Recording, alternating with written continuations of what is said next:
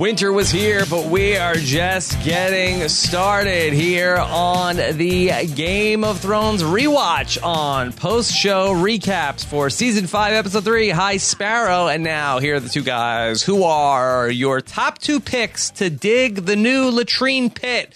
I am Rob Cesternino here with Josh Wigler. Josh, how are you? I'm good. I'm not doing that job. I'm staying in bed all day. Nope. Every day. Nope, bad idea. You're going to get your head cut off. Oh God, I'm afraid. I've Mm. always been. Af- I've always been afraid. Yes. Oh Josh. After Rob. a week away, a week yadas, uh, we are back together to talk about the third episode of Game of Thrones season five. Most people's favorite season of Game of Thrones. When it comes to the Winter Was Here podcast, when we're talking about Yadises, that is spelled Y A R A S, right? Like that's the kind of the Yaris we're talking about here. Yes. Yes. Okay. Okay. Just want Uh, to make sure. Yeah. So big the big brother house of black and white.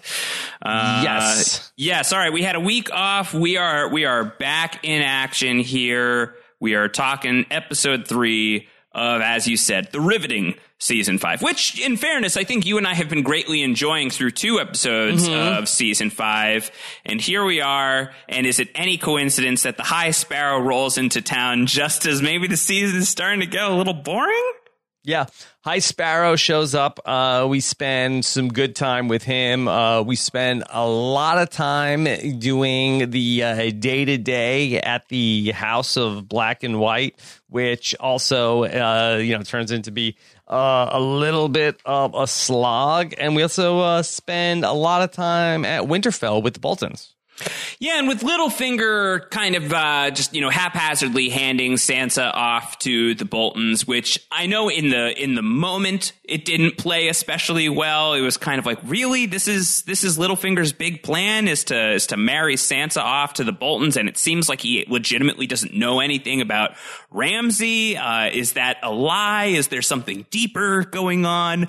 But you know, going further along the the Game of Thrones trail, and certainly knowing how Story has ended, where he is going to die in Winterfell by the end of season seven, killed at Arya's hands.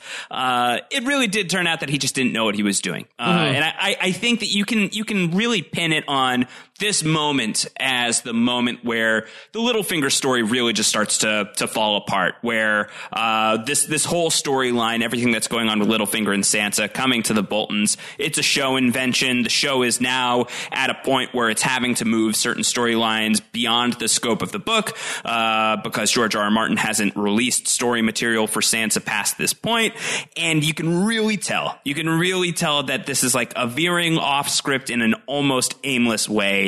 And I think it's, it, you know, many people suffer as a result of this within the story of the show and in terms of your appreciation of certain characters. I think Littlefinger is really high on that list, and it, it kind of begins in this episode, which is a bummer. Okay, so we will examine that as we go through it. Also, uh, we spend uh, uh, some time with uh, Brienne and Podrick. Uh, origin stories for Brienne and Pod, so stay tuned for that here as well. Yeah, yeah, yeah. All right. Uh, let's get to the House of the Black and White. We saw Arya go in there at the end of the last episode. And, you know, it's a, a very uh, Miyagi esque curriculum at the House of Black and White. A lot of sweep the floor, Yes. a lot of, you know, Wax uh, on, clean the off. corpses. Right. Yes. And this is catching all, catching flies with chopsticks. Yes. This is all getting ready to become a faceless man. Right. Arya is bored with this storyline. You know, Mm-hmm. Like, that's the tell. Uh, that so much about uh, about being at the House of Black and White, especially in this episode for Arya, is man, this is boring. Yeah. Uh, when when that's kind of the the front and center note on the show proper, I feel like you're in a bad way. And we have our first character introduction of the waif. I know. It was like, oh God, I forgot about the waif. I have mercifully forgotten about the waif. And now we've got two seasons of the waif to look forward to. I don't know if that's the right way of uh, thinking about it. Mm-hmm. Arya's getting frustrated. Uh, she tells uh, Jaqen H'ghar, like, look, you know, hey, Uh, I'm ready to be a faceless man. So could we uh, yada yada this a little bit? And he says, Yeah. uh, I don't think you're ready. She does not like being a janitor. You know, she has uh, she has done a lot of odd jobs along the way here on Game of Thrones, from being uh, a, a fake boy in service of the Night's Watch to being Tywin Lannister's cupbearer to being the Hound's like kind of sort of pseudo squire. I think that if she were to power rank her own gigs. Being the janitor at the House of Black and White, this seems pretty low on the totem pole for her. It's not great. There is a uh, body that is being moved. Arya is curious about uh, where are they taking this. Yeah, where is that going? Yeah. Where does what what do you what do you do with that guy? It's like she knows that there is something uh, something strange, something stranger even that will happen with this man, but she just doesn't know quite what. Stranger things going on Stranger things, yes. In the upside down, uh, and uh, it'll be uh, the eleven years that we spend in Braavos. Okay. yeah. Josh, uh, let's talk about uh, King's Landing. And uh, we've had so many unhappy weddings on Game of Thrones. Uh, we actually are going to get the wedding of Tommen and Margaery, and they will uh, get hitched without a hitch. Yes, I am his. She is mine. Blah blah blah. No big dinner party. No big celebration, except for the private celebration. Yes. Uh, King Tommen, best day ever. Yes, uh, worst day ever for Cersei, who is uh, pretty unhappy throughout the whole thing. We'll see a lot of this through Cersei's POV. But uh, later that night, we get to the bedding ceremony, and uh, Tommen and Margaery. What a happy day for King Tommen. This makes me so sad. Uh, Which to- part? to- all of it. All of it makes me really sad. Uh, but the thing that makes me the saddest is poor sweet Tommen. I hate that this this poor this he's, he was a great guy, great guy. You know, King Tom. He's Mm-hmm. kind kind heart, pure soul. Uh, everything that's coming his way, I feel I feel awful about. Uh, now that we know the full scope of it. Back in the day, like you kind of were dreading that something probably bad would happen to Tommen eventually, uh, but you just didn't know exactly what it was going to be. Uh, but this this poor sweet little no longer a virgin. Uh, everything that's coming his way is just so dark. But this night, for one night only, everything was grand. It was the it was the best night ever, and uh, Tommen a very happy boy in this moment in time. Yes, he is going to be a very love struck Sir Pounce after this. Uh, a lot of the dialogue is really funny where uh, Tommen is asking Margaery, uh, did, did I hurt you? And she's like, no, no, I think I'm okay. you were lovely. think I'm okay. Yeah, yeah. lo- yeah. and He's like breathless. He's like, oh, it all happened so fast. yeah. I was scared I hurt you. He's saying to her, uh, oh, oh, should we go again? It's like, oh, let, let's wait a minute. Let's, Yeah. Okay, let- you know, we have forever. Let's, like, I'm so tired. I'm so tired. You know, you did a great job, and I'm. yeah, she's really funny in this scene. The scene is really great. You know, the the moments where you don't have to worry about people just like getting their heads lopped off, like later in this episode. Uh, those those are always fun on Game of Thrones if they're used uh, properly. And I, I think that this is a, a great scene of levity that also shows why Margaery Tyrell was such a badass that she was able to kind of uh, just really play the game. And in this moment, she just has Tommen completely wrapped around her finger. Yeah, she's feeling it and she's talking about, you know, how wonderful their life is going to be from here on out. And uh, here's one line that uh, really uh, caught me by surprise uh, when Yes. uh, Margaery says to Tommen, Boy, living in a tower so high, it touches the clouds. You know, this can't be a coincidence. The height of the uh, the chambers of uh, where Tommen lives being uh, brought into uh, focus here.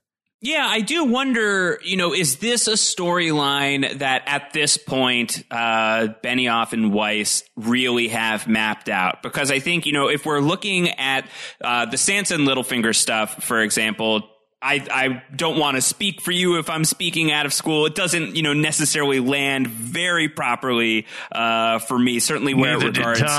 Yes, I know. Certainly where it regards Littlefinger, but I think the the light of the seven sequence at the uh, at the top of the season six finale, I think really does end up going down as one of the great scenes of Game of Thrones. In a and it's a really surprising sequence as well because there's nobody in the world who could have who could have called it. There was no book to read, no nothing. Uh, everyone's on equal ground, and everyone is equally taken aback. Um, and it's it's constructed and crafted so so well that you do wonder, like, is this Benioff and Weiss's red wedding that they're starting to sow? And can you start to see the signs of it? As early as this episode of season five and this line that you're calling out where Margaery says, living in a tower so high it touches the clouds.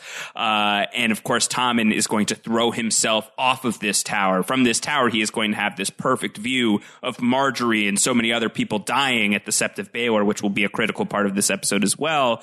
Uh, I, I really do think that this is this is one where you can really put a check in the column of Benioff and Weiss starting to plant the seeds of where they are going to go with this storyline and where Tommen's death is uh, is is going to happen and how that's going to play out in particular. I mean, this two season arc, which ultimately ends in Cersei killing off uh, the Sparrow and Margaery and everybody else who is there in the uh, Sept of Baelor that day, really begins here with uh, you know this rivalry with Margaery and Cersei, and I, I think that it can't be a coincidence that then like the end of this storyline is also hinted at here with uh, the height of the tower that Tommen lives in.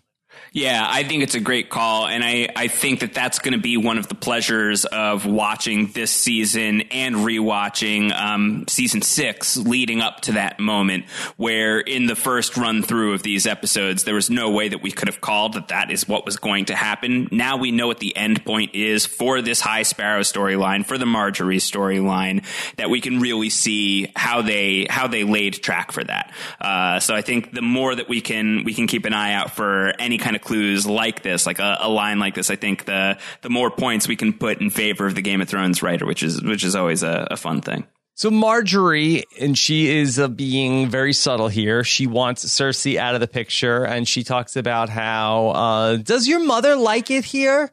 Uh, and Tommen's like, uh, uh, I think so. Uh, why are we talking about her right now? Because, well, you're always going to be her little lion cub. And he's like, Yeah. No, I'm a man now. I'm a man. Well, I guess I've so. got I've got a hair on my chest. yeah. You'll always be her baby boy, uh, Margaery says.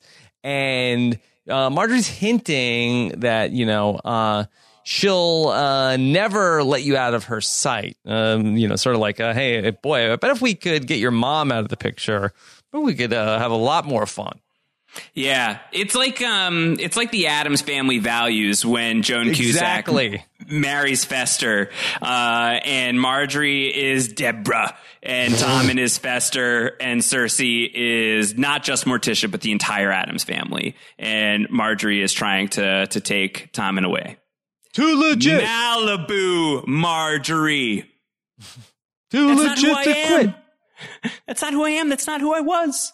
I was a ballerina, graceful, delicate. They had to go. Are you quoting Addams family's values now? We are five seasons and three episodes into the rewatch of Game of Thrones. I have earned the right to quote Addams family values. I am getting texts from Emily Fox right now, who is listening in the other room with emojis of hands up and giving me the, the ace sign like I've got it. So one fan, one fan. Yeah, What is the sigil of House Addams? Uh, it is, yeah, it is probably just the hand. Yeah. yeah, the severed hand. All right. Maybe uh, thing is Jaime Lannister's severed hand. Oh, maybe. think about that? Ever think about that? yeah, Qyburn got a hold of it. yes, exactly. All right. Josh, uh, let's talk about this uh, scene now. Uh, Cersei is going to be walking with Tommen, and Tommen's like, "Oh, you ever miss uh, Casterly Rock, Mom? right? Yeah. Do you think maybe you could go now? Uh, my girlfriend says maybe uh, you should get out of here. Yeah, and Cersei, who is no dummy, and again, I think going back and watching this through, I think we we appreciate the extent of Cersei's intelligence much more than we did uh, on the first run. She's she's reading between the lines here. She she understands where this talk is coming from. Mm-hmm. Yeah, and she's like, "Why are we Why are we talking about this? Why uh, Why are you Why are you bringing this up?" Like, oh, I just think you'd be happy at Casterly Rock. And yeah. uh, we go right from that scene to Margaery uh, hanging out with Cersei. And uh, Margaery, uh, she's having the old uh, Sex in the City brunch uh, yes. with her girlfriends.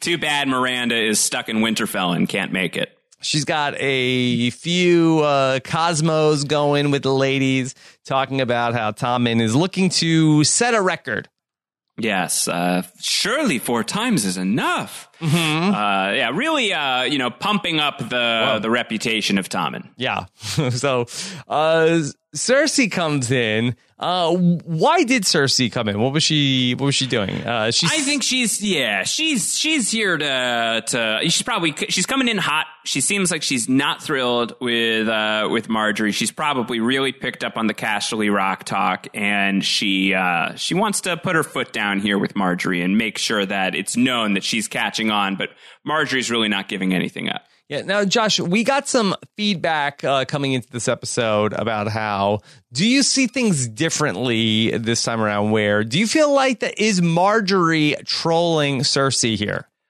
I do think that it's very likely that in this moment, Margaery thinks she's basically won. You know, she's now the queen. She's married Tommen. All of that is official. She probably underestimates Cersei and Cersei's capacity for cruelty. So I do think at this moment, she is, you know, like playing with the wings of the fly a little bit, flying a little too close to the sun, uh, if I'm being honest. Yes, she's underestimating Cersei and she's toying with her. And I do think that she's being a little bit of a show off in front of her friends. Like, I, I think a little bit now she is like the queen bee. Uh, not just Queen Margaery, and then all of her girlfriends after after Cersei leaves They're like, "Oh my god, I can't believe you just said that to Cersei! Oh my god!"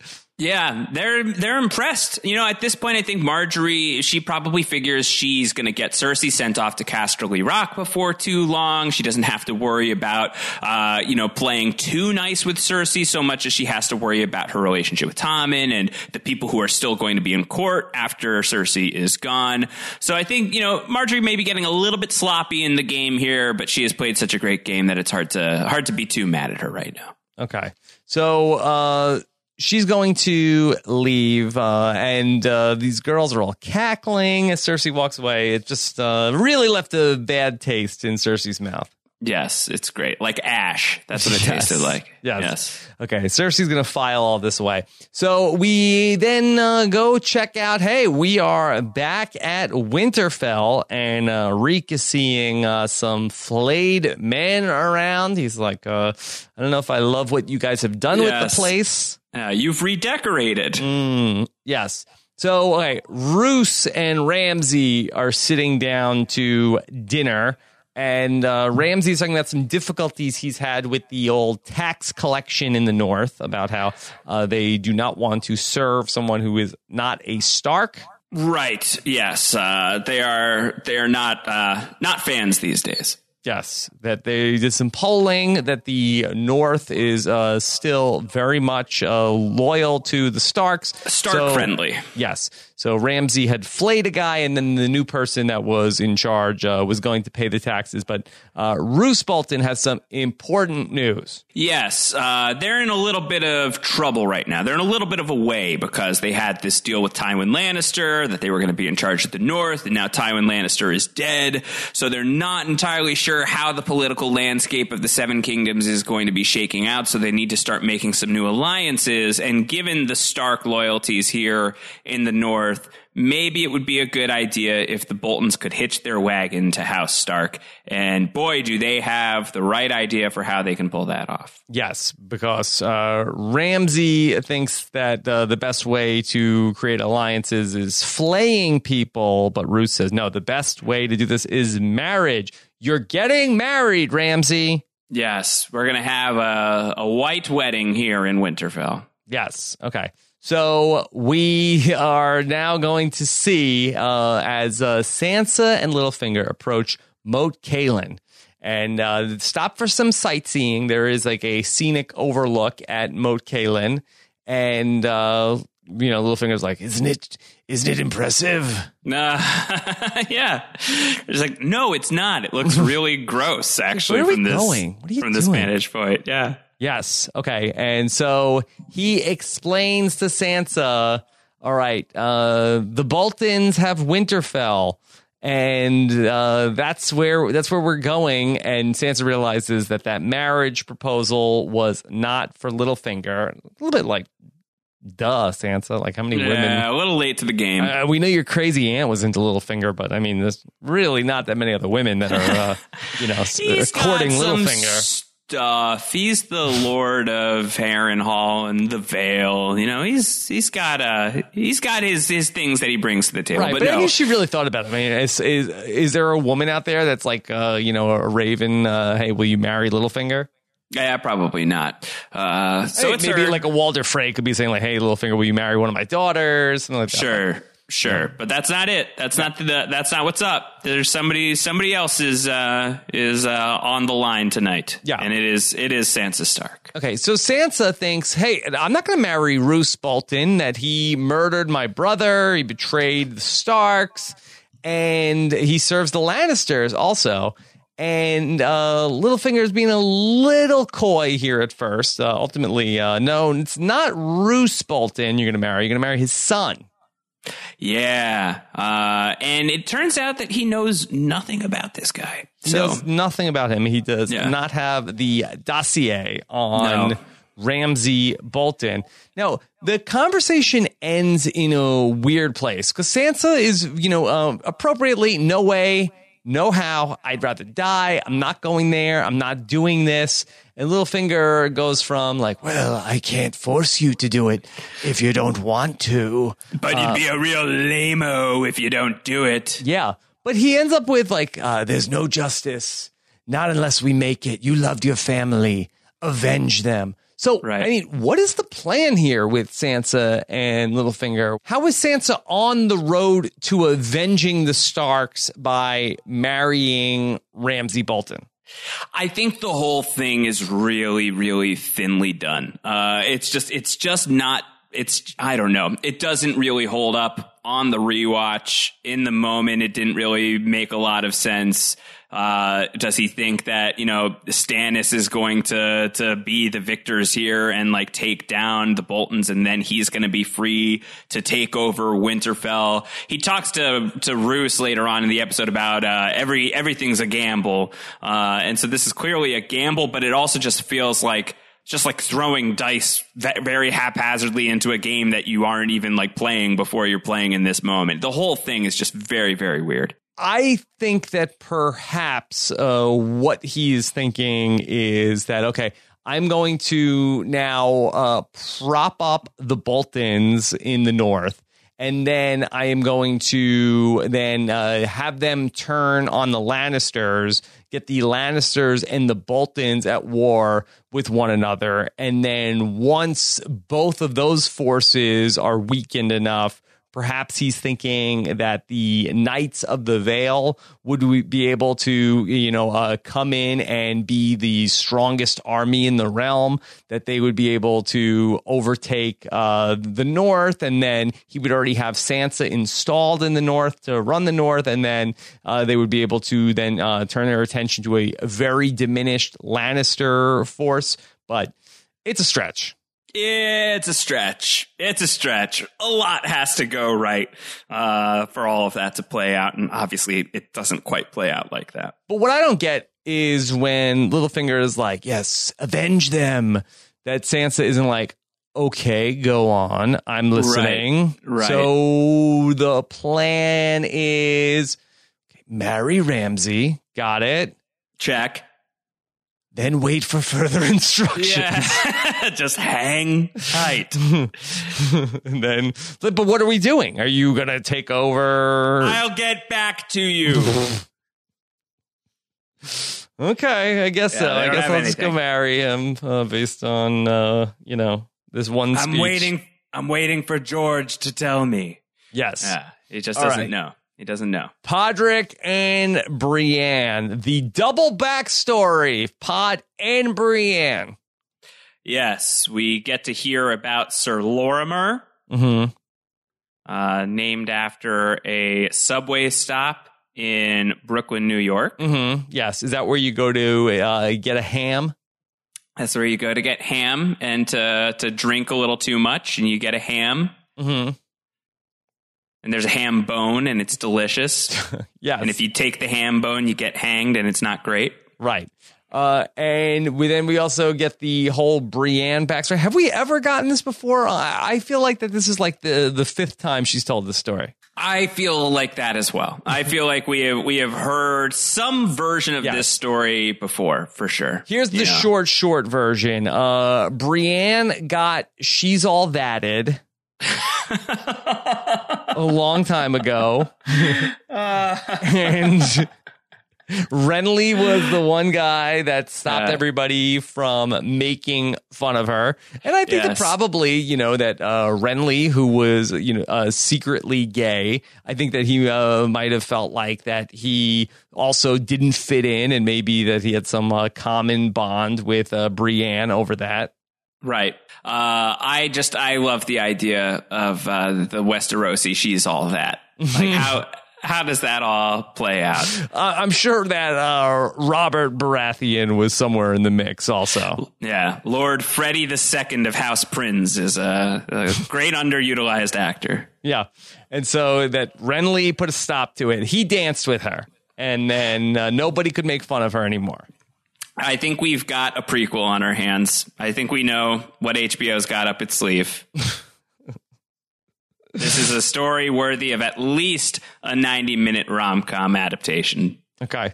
And so again, we're just basically setting up here again. She is going to avenge Renly by killing Stannis. Yes, uh, Stannis, a, a shadow with the face of Stannis Baratheon. I know that that was Stannis, but Stannis is a man, not a shadow, and a man can have a sword shoved into his face by the end of the season. She's no Stannis Stan.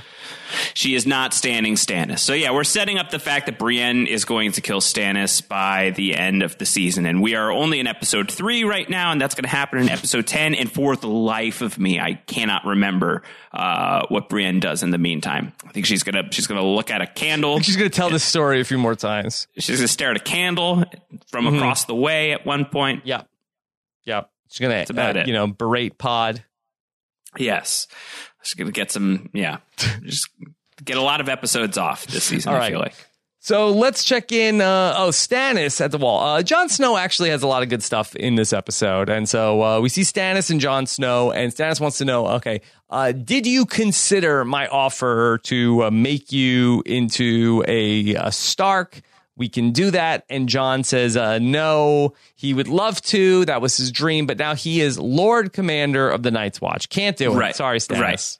Stannis, uh, for a guy who is all about the "I'll break before I bend" philosophy, I feel like he's the the reaction that he has of how taken aback he is by Jon Snow choosing honor and duty over uh, like bending the rules and getting out of the Night's Watch uh, feels a little out of character. For Stannis, like he could be annoyed, but he should be able to understand this pretty easily.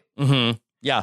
And Stannis is like, boy, you're as honorable as your father. And, And uh, like, "Oh, thanks." I didn't mean it as a compliment, you idiot. Yeah, yeah, yeah, yeah. That's what got Uh, your dad killed. So got him killed. Uh, and yeah, he's basically like, okay, well, uh, we're going to get out of your hair here pretty soon. Jon is, you know, kind of like, so how long are you guys going to stay at Castle Black? We're Mm-hmm. Yeah, running just out 'cause of we- food. Yeah, we don't have that much food. And Yeah. so uh, they're going to be on their way, Stannis.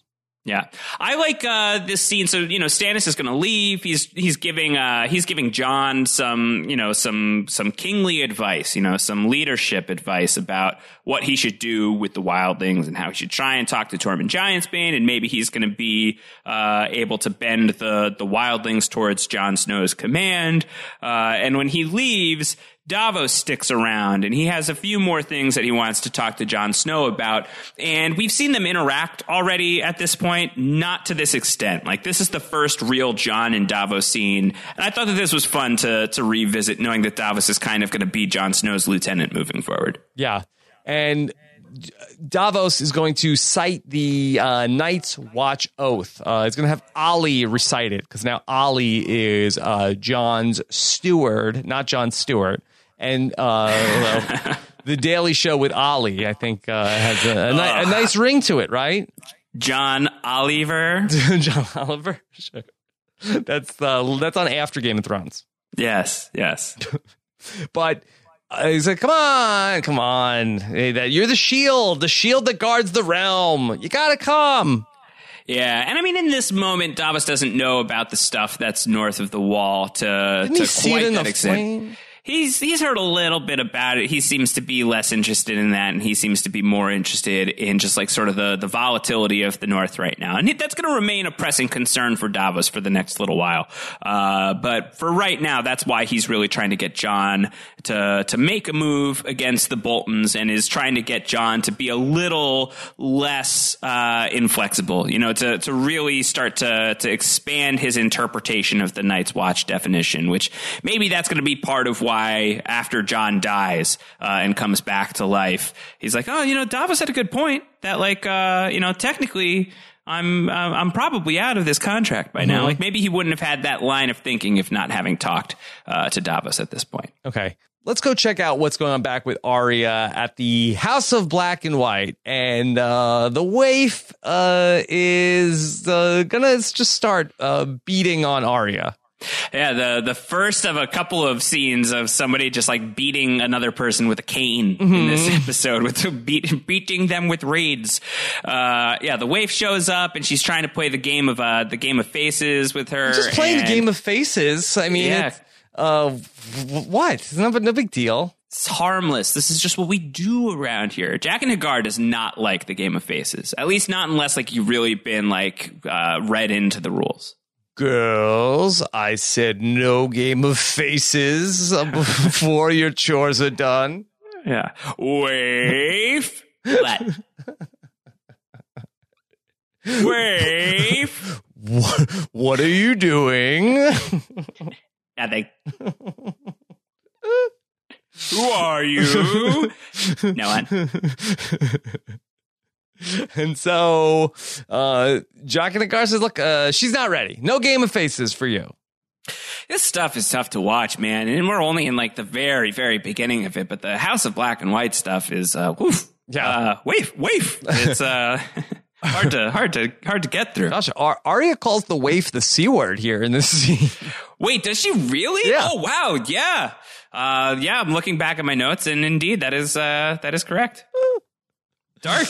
Yeah. Dark wings, dark words. Yeah. So Arya is reaching for Needle in this scene, and uh, that that is uh, a no no. Not so much because you know you could kill the waif, but because uh, oh, I thought that sword belongs to Arya Stark. I thought you said you were no one. So which is it? Yeah. Yeah, you can't be Arya Stark and uh, no one if you've got that sword. Like you have to choose one or the other. And so Arya is going to take those words to heart and she is going to leave briefly the House of Black and White and toss all of her stuff into the sea, uh, except for Needle. She can't part with Needle. She's going to have to hide Needle. She's going to need Needle at some point down the line. She just can't quite get rid of herself at that point in time. Do you feel like it's amazing that nobody ever found Needle in the two seasons that it was hidden? I think the the more surprising thing to me than that is that she wasn't being followed by anybody from the House of Black and White Yes. who would have saw her do that. Jack Like, and that Agar is- knows that is a her every move. Uh, Yes. Did e- either did know about this or did not care about this. Right. Yeah, and if he didn't know about it, then he's kind of terrible at his job. Mm-hmm. I think that he knew about it and then was just waiting for the right moment to throw it in her face. I think that's probably correct. Like the Yeah, right it- moment to say, like, oh, just like your sword isn't hidden in the rocks. Yeah, yeah. He just never quite got to that point What? yet. How did I think like the I think what happens is she brutally, viciously, terribly murders Meryn Trant, and that kind of uh, scoops the the needle thing that he'd been sitting on. Where it's Mm-hmm. like, yeah, that doesn't matter so much as you just viciously murdered one of your oldest enemies. Yeah. Okay. I can see it that way. All right. Yeah. Uh, back to the House of Black and White. More. All right. Uh, time to wash a dead body. Yeah, and once again, I was like, "What? What do we do next? What do we do after we wash them?" And the You'll waif see. says, "Oh well, you'll find out in a in an episode or so. Okay. We really got to drag this one out. All right. take a minute." Uh, let's go back to Winterfell, where uh, it's the old story of uh, bastard meets girl. Yes, a classic, a timeless tale for sure. Yes. and Roose, uh, Roose and Ramsay are on their best behavior when uh, when Sansa shows up, and Sansa as well. Frankly, the way that she is able to, yeah, she does a great job here of being like, "Oh, Lord curtsy, Bolton, yeah. great to meet you," even though you killed my brother and basically killed my mom. Um, and Ramsay especially is just like, "Oh, Sansa, you are so wonderful, and it's an honor to meet you." And he tells Littlefinger later, he's like, "I will never hurt Sansa." Mm-hmm. So Bol- Bolton's on best behavior at the moment. Yeah, I mean Ramsay does have like this uh, Eddie Haskell uh, mode that he can go into, real uh, sucking kneecaps. He's really good at it. He's very good at it. I mean, it's it shouldn't come as a surprise at this point that uh, Ramsay is outside of the late Lady Crane, the best actor in the universe of Game of Thrones. I would say. Yes, he's uh, very good at selling whatever he's trying to put out there. I mean, think about the Theon stuff. Like Theon had no idea, and Theon really should have had an idea. There's one person there who is uh, not a Sansa stan, and that's Myranda. Miranda. She wanted to go to that Marjorie Sex and the City brunch. Yeah, Myranda, with uh, with an eye on uh, becoming the the governess of Winterfell, is uh, is not thrilled with the arrival of Sansa here. The governess. Yes, yes. That means just wear uh, an eye patch. Gotta pay the bill, Ramsay. Yeah, yeah. Oh God. yeah, that would be a good look. I'm a fan. I think that'd be great. All right. Um, Sansa, let's take you to your room. And uh, we got this lady who says, uh, I'll bring you a, a bowl of hot water, Sansa. The North remembers. Yeah, yeah. We know that you love hot water, not the hot brown. All right. Hot bowl of brown. Uh, back at Castle Black, uh, Jon has uh, his uh, first. What do you call these? Uh, the the the meetings. The Yeah, it's like town hall, you know, it's, uh, you know, because the council is in session. Everybody's allowed to speak up, to take your marching orders for the day, make fun of uh, Brian the Ginger, Yeah. you know, just as you do. it's a weird meeting. Uh, Jon Snow starts like order, order. All right, that's it. We need to dig a new latrine pit. Uh, and people are like laughing, like ah ha ha, latrine pit. Uh, Jon assigns uh, a guy because uh, Bri- let's make Brian do it. Brian the ginger. You should Yes. dig the latrine pit. You know, you think of Jon Snow as like such like a, an open-hearted, understanding, empathetic, like liberal-leaning guy, Hates especially with like his wildling stance. But yeah, he hates gingers. He is uh, an anti-gingite, Jon Snow, and that's so odd because he was in love with one. Yep. It's like maybe he's like trying to distance himself from the Ygritte thing. I wish we would spend more time at the Night's Watch with uh, the butt of all the jokes, Brian the Ginger. Yeah. Well, if we ever do any kind of Game of Thrones simulation, uh, Brian the Ginger Steel uh, writes itself. is, is it Brian or Bryant? I believe it is. Uh, it, it could Go be Bryant. Dorn. Yeah. yeah. Why do I have to dig the latrine? Yeah. The latrine. it is interesting that this is like you know this is Jon Snow. It seems like this is Jon Snow's like first big meeting with the whole crew now that he is Lord Commander of the Night's Watch. And first item on the agenda is latrine duty. Mm-hmm. Like that is what he launches into. Even more important than assigning first ranger is who is going to dig That was the, the new latrine pit. Kind of, you know, Yeah. try to like loosen the room a little bit. So Jon Snow Yeah. is going to uh, give Sir Alliser a uh, important assignment. He's going to make him the first ranger. Now, going back to that scene with Stannis, there's actually a, uh, a really great line where uh, Jon is talking with Stannis about uh, Thorne, and uh, Jon is talking about you know keeping him on board, and uh, uh, Stannis knows this is a bad idea, but uh, Yeah. Jon says like, uh, "What happened to the idea? You know, uh, keep your, uh, you know, your friends close and your enemies closer. You know, Godfather too." And Stannis, Stannis is like bad idea. yeah, Stannis says, uh, "Whoever said that didn't have a lot of enemies." Yeah. I only saw Godfather one. I don't believe in sequels. Stannis hates sequels. Boy, he would really hate the movies this summer. Yeah. Oh no, not a not a fan. Yeah. Okay. I did see Crazy Rich Asians, and I thought it was a great cultural moment. yes, but uh, the second one he's not going to like. He's not going to like the sequel. Yeah. But Josh, I, that Stannis is right here because at the end of the season, that Thorne is going to lead this mutiny, which is going to kill Jon. And Jon is feeling, you know, uh, just like in that scene that Stannis is saying to him, you know, you're so noble, your honor, uh, you know, it's what got your father killed. And Jon is like, I'm going to try to do the right thing. I'm going to build this team of rivals.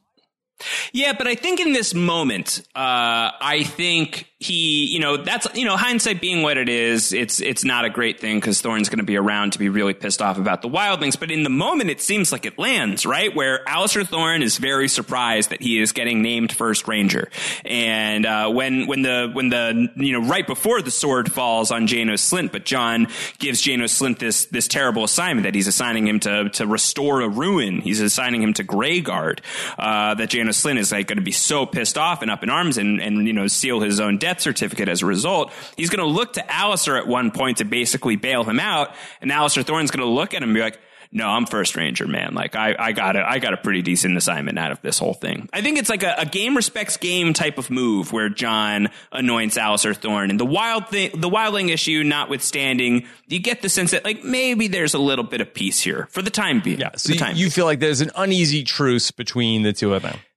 Yeah, I think at this point, this point. Alliser Thorne's like, wow, you, you respect me a little bit more than I expected you to. Uh, so what, what, you know, th- the deal is what the deal is. I am, if nothing else, very loyal to the ideals of the Night's Watch. Let's, let's play this out. You are Lord Commander fair and square, and I'm First Ranger. I can deal with that. Now, Jon has no respect for uh, Janos Slynt, and It's really the other way around. It's like Jon was looking for an excuse, but Janos Slynt really gives him an excuse. well, he sent him away where he doesn't let him even stay at the wall and uh, or at Castle Black, and is sending him off to go command Grey Guard. And Janos is like, "No way, I'm not going. Screw that." someone's got to, someone's got to do it, though, right? I mean, May as well, may as well be the guy who's that there is now? at least. I, I uh, don't. I, I don't know if anybody needs to be there. You got to fortify some stuff. You never know who is coming down upon the wall, like the Night King or whoever. If I was Janos Slynt, I mean, unless he's scared that you know, then nobody's going to be there to protect him. I'd be like, good, let me get away from all these guys. Like, I don't want have to do anything. Yeah, yeah. Well, he's not happy, and he's going to make his displeasure Yes. known, and it is going to cost him his brain piece, which will be very neatly and coolly and awesomely and fat freaking sittily removed from his body. Yeah. He says to Jon Snow, Well, I was charged with the defense of King's Landing when you were soiling your swaddling clothes. Keep your ruin. yeah, and Jon says like, "All right, I'll keep the ruin, and I'll take your head." Mm, Yes. Okay. Uh, well, then Jano says, you know, I'm not going to go off to f- go freeze and die. So maybe he feels like that it's sort of like uh, it's a suicide mission to uh, go to this abandoned fort anyway. But Yeah, but I don't think he knows exactly what he is uh, getting himself into. I don't think that he knows, like, well, I now have 15 seconds left to Yeah, live. he's trying, that's Jon. a surprise. He's trying, Jon, and uh, Jon is not going to have it. And so that uh, Jon says, "All right, uh, take Sir, take uh, Lord Janos. That's it. Bring me Yep, my sword, Olly." Olly, bring me my sword, which I know uh, the book reading crowd was very disappointed that the line isn't "Ed, fetch me a block," which is uh, which is how it is presented in the book. We're such sticklers for uh, for the uh, the sacred George R. R. Martin text here. Mm-hmm. Yeah. Yes. And Janos has a change of heart with his head on the chopping block. He says, "Oh no, I was wrong. I got, I got it wrong. Uh, uh, I take it back. I take it back. I'm afraid. I'm afraid." Yeah. And Jon does not show mercy here to Janos Slynt. Now, Josh, in the season premiere, when Mance Rayder was up and about to be burnt, he begged for mercy. Jon answered his call uh, with a swift arrow to the heart. Here, Janos Slynt is asking for mercy, but Jon does not give him the mercy he's asking for. Yeah, I think in this moment, you know, Jon feels like he needs to assert himself, and Mance Rayder is not openly mocking uh, and disparaging Jon Snow at any point in time, other than "I'm a wildling, you're a member of the Night's Watch, which makes us enemies." Like, there's the whole, you know, aspect of that.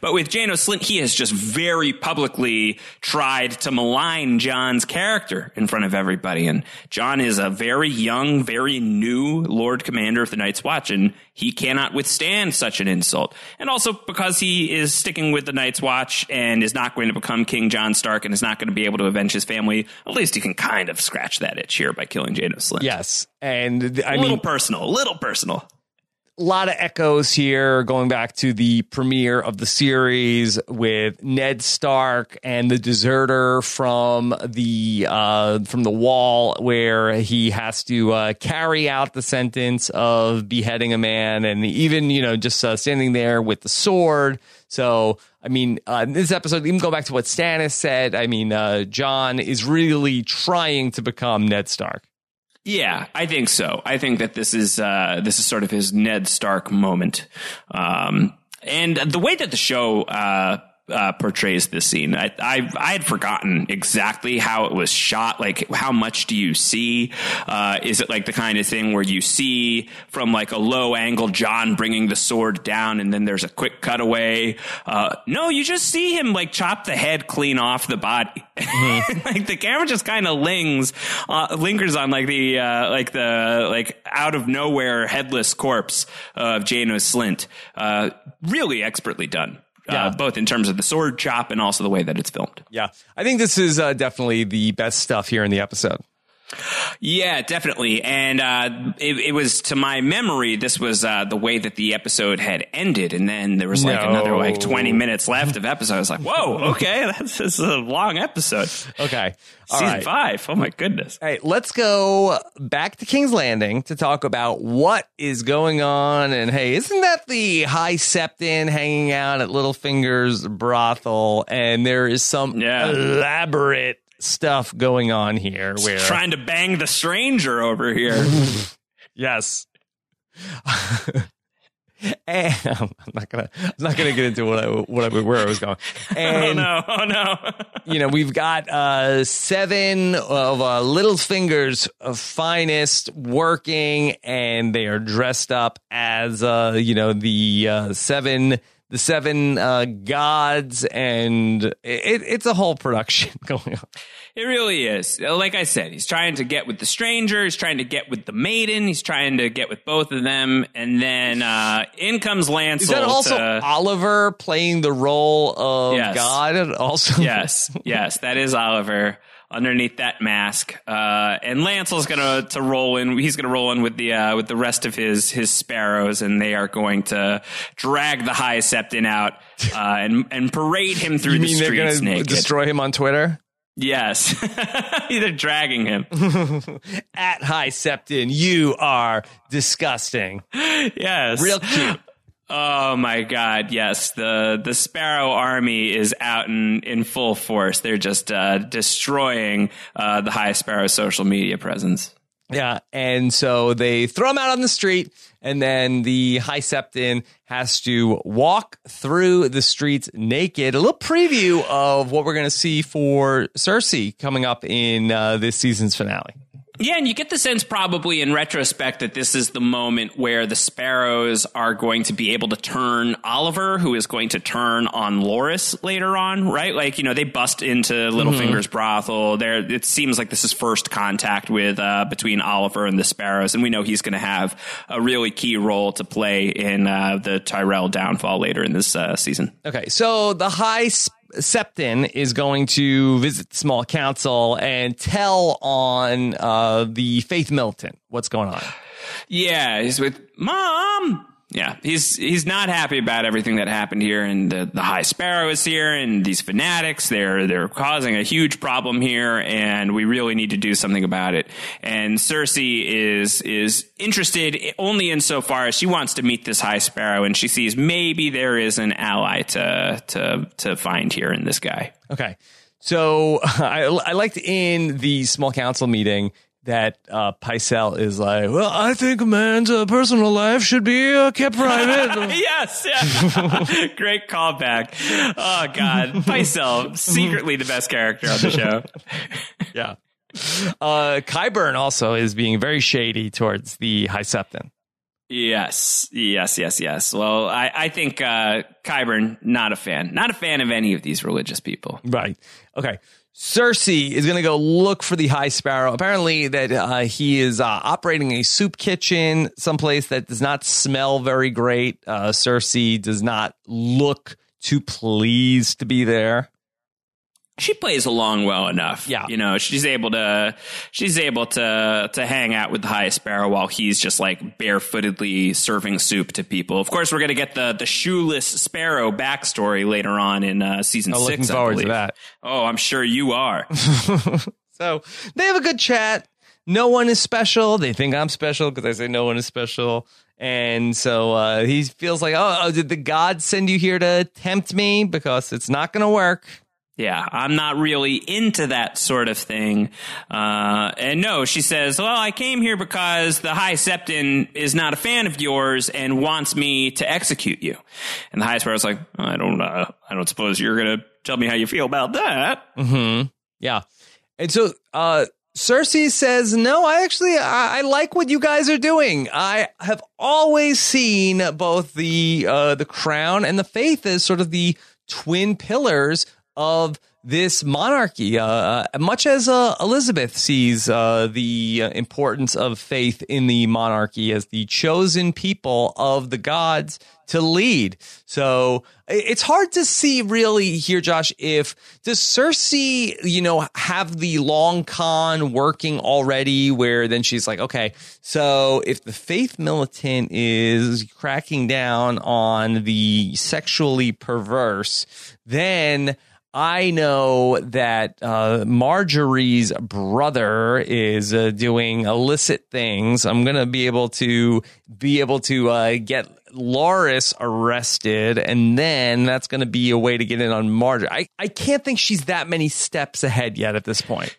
Yeah, I don't know if she's that many steps ahead yet, but I do think she's at least at the place where she knows that her power is waning, that she is either queen mother or queen regent, depending on how you want to describe her, according to Margaery. Uh, and that if she wants to cling on to power, especially because her son seems to want to send her away back to Casterly Rock, she needs to make a move. She needs to make a move soon, and she needs the numbers in order to be able to make it. And I think that she is seeing this possibility for an alliance here right, with powerful. the High Sparrow yeah, like she's like, this is a powerful group. I'm in a position right now where I can uh, court some of their power, and who knows where we go from there. I bet she's like in the very early stages of the wheeling and dealing. But that, again, that being said, uh, I think to, to underestimate just how far down the line Cersei can think is probably a goof on our end. Mm-hmm. Uh, I just, I do think that it's a little too far down the line at this point for her to be thinking that way. Right.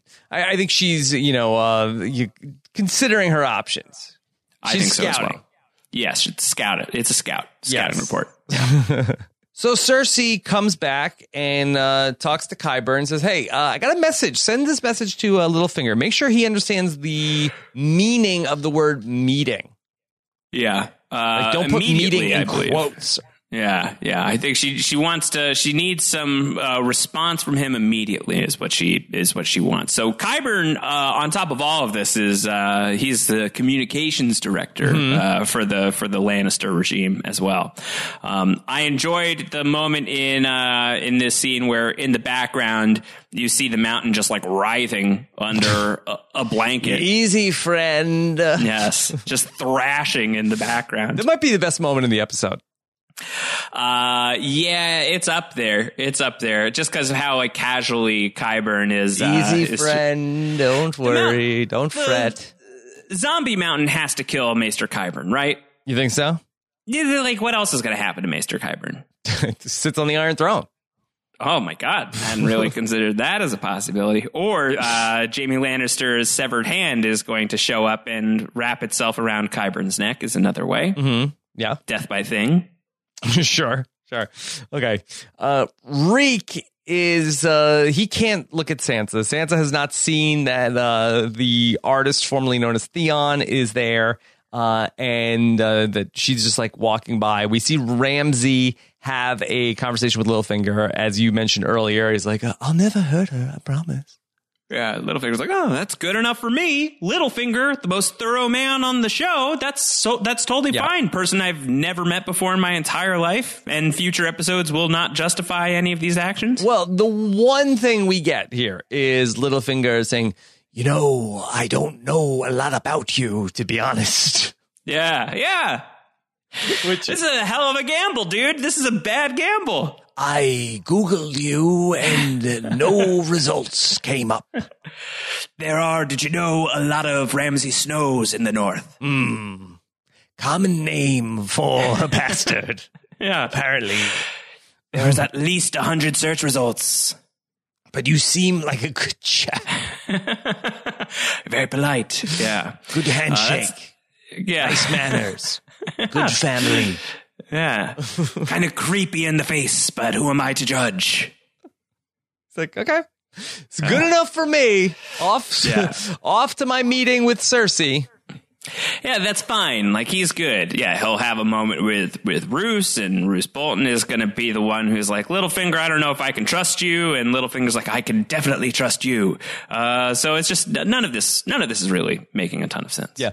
Littlefinger promises to Roose Bolton that she's still a virgin, and Roose is like, uh, "Look, I don't care." Yeah. I killed Robb Stark. Do you think I care about that? Yes. Uh, uh, and the, there's an uneasy alliance between uh, the two of them and uh, I do love this part where okay so Cersei sent the raven to the Vale uh, somebody from the Vale uh, rode the message up to Winterfell and then gave it to Roose Bolton and uh, he's reading Littlefinger's mail Yeah, so uh, she needs to see Littlefinger ASAP, and uh, Roose is already hip to what's going on because he's just uh, he's hacked Littlefinger's email account. Yeah. And and Roose Bolton appropriately asked, like, "Hey, I thought you had to deal with the Lannisters. I mean, they did a lot of good things for you. Like, why are you undermining them?" Yeah, it's a great question. You know, why anyone trusts anybody in this situation is really beyond me. Because Roose Bolton is like, "Well, I have seen four seasons of the show, and I read the books, and I I don't understand what you're doing here. Yeah, Littlefinger gives him just like the shrug. Like, you have And- Sansa, yeah, you have the Vale, but why are you marrying Sansa to Ramsay? Wouldn't that make more sense to I like send a fake Stark to the north? Like that would make know more to sense. do anything else. You know, literally anything else. yeah. So uh, Littlefinger says, "I'm a gambler, like to gamble." Yeah, maybe this is him like being like, I'm a gambler. I have a problem. Help. Yes, I have an Help. addiction. Help me. I'm taking Help too me. many risks for no reason. I need help. I, I need someone to listen to me. There's a cry for help. Mm-hmm. Uh, maybe we're being too harsh on, on Littlefinger. This is a guy who's just in, in need of support. So Littlefinger is going to uh, get a reply out to Cersei, but not before uh, Roose Bolton is going to read that message. Yeah, it's like, I'd like to read the reply. You can BCC me if it's less awkward.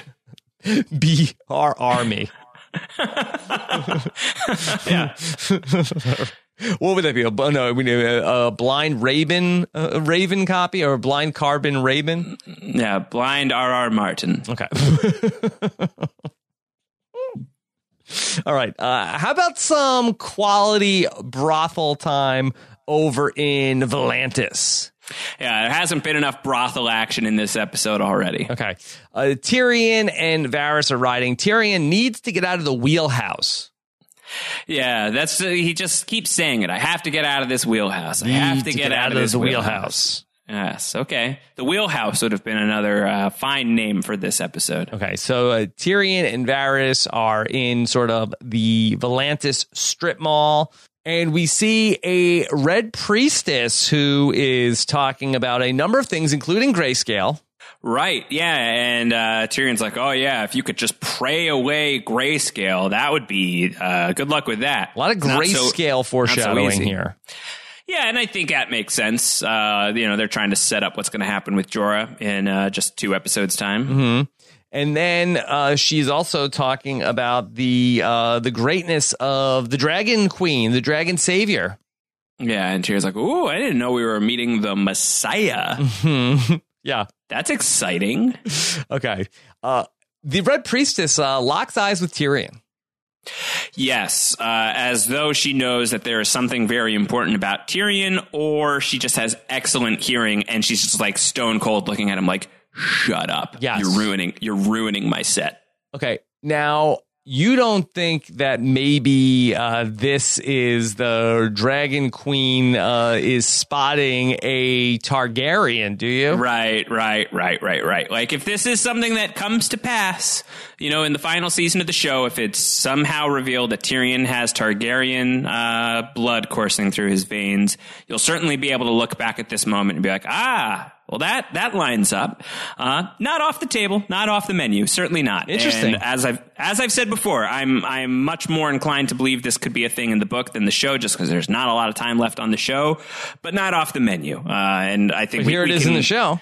yeah, exactly. Like I think you know, but you could you could see it for you know, it's just like Tyrion has a role to play in things. She's seen that in the fire. She knows that he's going to be very close to Daenerys at some point in time. Could be as simple as that, or it could be you're secretly a Targaryen. You just don't know it yet, and we're going to find that out later on in the show. I mean, it also could be that there is a bounty out there for Right, uh, the right, right, imp. Uh, if you uh, happen to spot a dwarf at a brothel, uh, there's a good chance that it could be a guy that there's a huge bounty on his head. Totally, totally, totally. Okay. Now we're gonna see uh, Tyrion having some uh, conversation uh, with uh, some different women in the brothel. Now, of course, I love the Daenerys Targaryen impersonator here. The cosplay, Yes, that, that's so great. Uh, do you think? I mean, we are already in the East. It would be great if she could meet up with the crew from the uh, Lady Crane Oh. operation.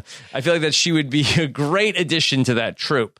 Yeah, yeah. Well, uh, hopefully uh, she has a better fate than what happened to to Lady Crane. But to see this Daenerys impersonator go up against Lady Crane's Cersei impersonator Mm-hmm. and watch them like act out the dragon pit scene or something like that would be very Yeah, funny. if we get like a preview for season seven and eight with those Yes. characters. yeah, that'd be great. That'd be great.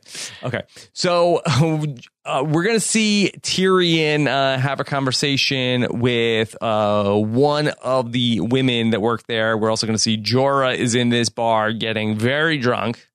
Yes, he is getting sloppy. Looking not great. Is, uh, yeah, I believe, again, my memory of it is a little thin. I think in the book, Jorah is the is the guy with the Daenerys prostitute, Mm-hmm. if I'm remembering that right, uh, and is like much more of a fan of it in the book than he seems to be in the show. Makes I don't mean to make sense. I don't mean to improperly checks out. besmirch the Bears' uh, reputation if I'm wrong about that, but I think that that's how it played. Yeah.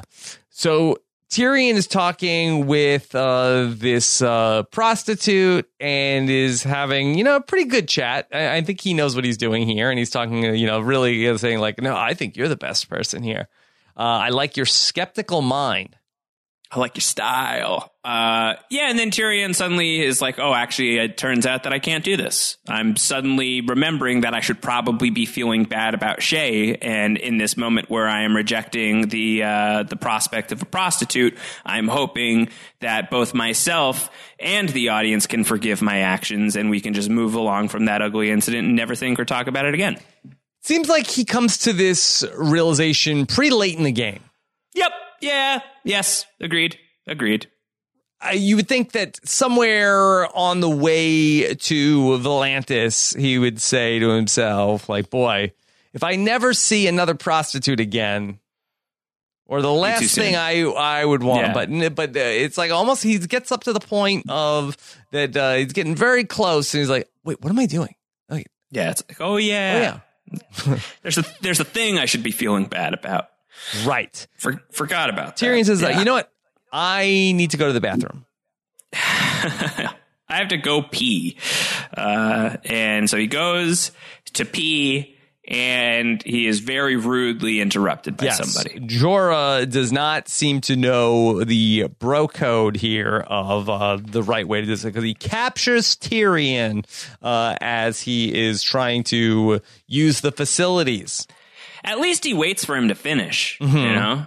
That's probably smart. So at least this way he doesn't have to worry about like a big mess. Yeah. Also, uh, Tyrion, uh, like, was he trying to get caught? I mean, he was basically telling every single clue possible to the prostitute that he was a Lannister. Like he was Right, like, yeah. like uh, you I know, you could say I always pay my debts. You know, I was the richest man in the world until the other day. Some until something happened, and Yeah. then uh, I lost my fortune. You might even say I'm Tyrion Lannister. Some people say I bear a striking resemblance to one Tyrion Lannister. If you ever heard of him. I'm not trying to say that I'm Tyrion Lannister, but I am not not trying to say that. If you're following me, I'm Tyrion. It's me. I'm Tyrion Lannister. Yeah, I mean, what was he talking that loud that uh, Jorah heard him? I think Jorah knows. I mean, Jorah knows his uh, his Westeros people. I think. Mm-hmm. Uh, so I think at, at this point he's probably figured it out. He's got nothing to do He's very anymore. but careless. Read. Yeah. Yeah. Well, I think uh, we have uh, we have observed that Tyrion is no longer exactly on his game from this point moving forward. So sloppy Tyrion here, kind of par for the course for where we're going. But does he have a death wish? Probably to some degree. Yeah. You know, he wanted to drink himself to death on the road to Daenerys, right? Mm. Yeah. So yeah. All right. So uh, there you have it. Hey, fun podcasting at least. Kind of boring episode, but we Yeah, had a great had time. Fun. We had fun. Talked about the Addams family. Oh, it was great. Yes. Uh, what's to come next week? All right. Well, what's to come next week is we got, uh, with with the exception of uh, the faux Daenerys here in this final scene. This was a Daenerys free episode of Game of Thrones. That shall not be the case for episode four, where we will return to the Meereen storyline and we will say goodbye to to Barry the Bold. Is going to take his last stand in uh, next week's episode, Sons of the Harpy. Okay. All right. Sons of the Harpy. Uh, that is one of the episode titles. I'm like, I know. I know. yeah. Yeah. But It's really, you know, it, it is what it is. Yes. We will persevere. We will look for the good. And look, that some of these uh, gems that we're uncovering going through this stuff, uh, it makes it worthwhile. Doesn't it make you feel really smart? And like that doesn't happen very often uh, for me anyway. So it's great. It doesn't necessarily make me feel smart, but like, oh, look, uh, it makes me feel like uh, that the show was uh, knows what it was doing with some of these things. And then there's other things we see, like, boy, they had no idea what they were doing. But but Yeah, it's yeah. exciting when you find out, like, oh yeah, I mean that that can't be a coincidence, right? Yeah. No, I think uh, the I was kind of wondering. I mean, because we had seen these episodes relatively recently, you know, within the last two or three years, uh, like how much more new material is there going to be to to mine as we're getting into the later stages of Game of Thrones? But uh, through three episodes of season five, there's some there's some compelling stuff to uncover here. So and we hadn't rewatched these episodes based Yes, on uh, what we know now. Yeah, a rewatch remains worthwhile. So that's good. Okay. Good stuff, of course. Uh, got a lot going on post show recaps uh, this week. Uh, Fear the Walking Dead, Better Call Saul, uh, Sharp Objects uh, season finale, The Sinner. Uh, make sure you subscribe to our post show recaps podcast feed. Go to postshowrecaps.com slash iTunes. Make sure you don't miss any of it. Uh, Josh is uh, tweeting away at Round Howard. Uh, Josh, any, me. a- anything else uh, people should check out? No, I think you've covered it. Uh, there will be uh, some more stuff for me over at RHAP shortly. Uh, about a week away. Okay. About a week away. All right. About a week away. Exciting. About a week away. Exciting stuff. Okay. That'll be good. All right. That'll be great. Everybody, uh, thanks so much for checking out the podcast. We'll be back with our season five, episode four rewatch next week. Take care, everybody. Bye. Bye.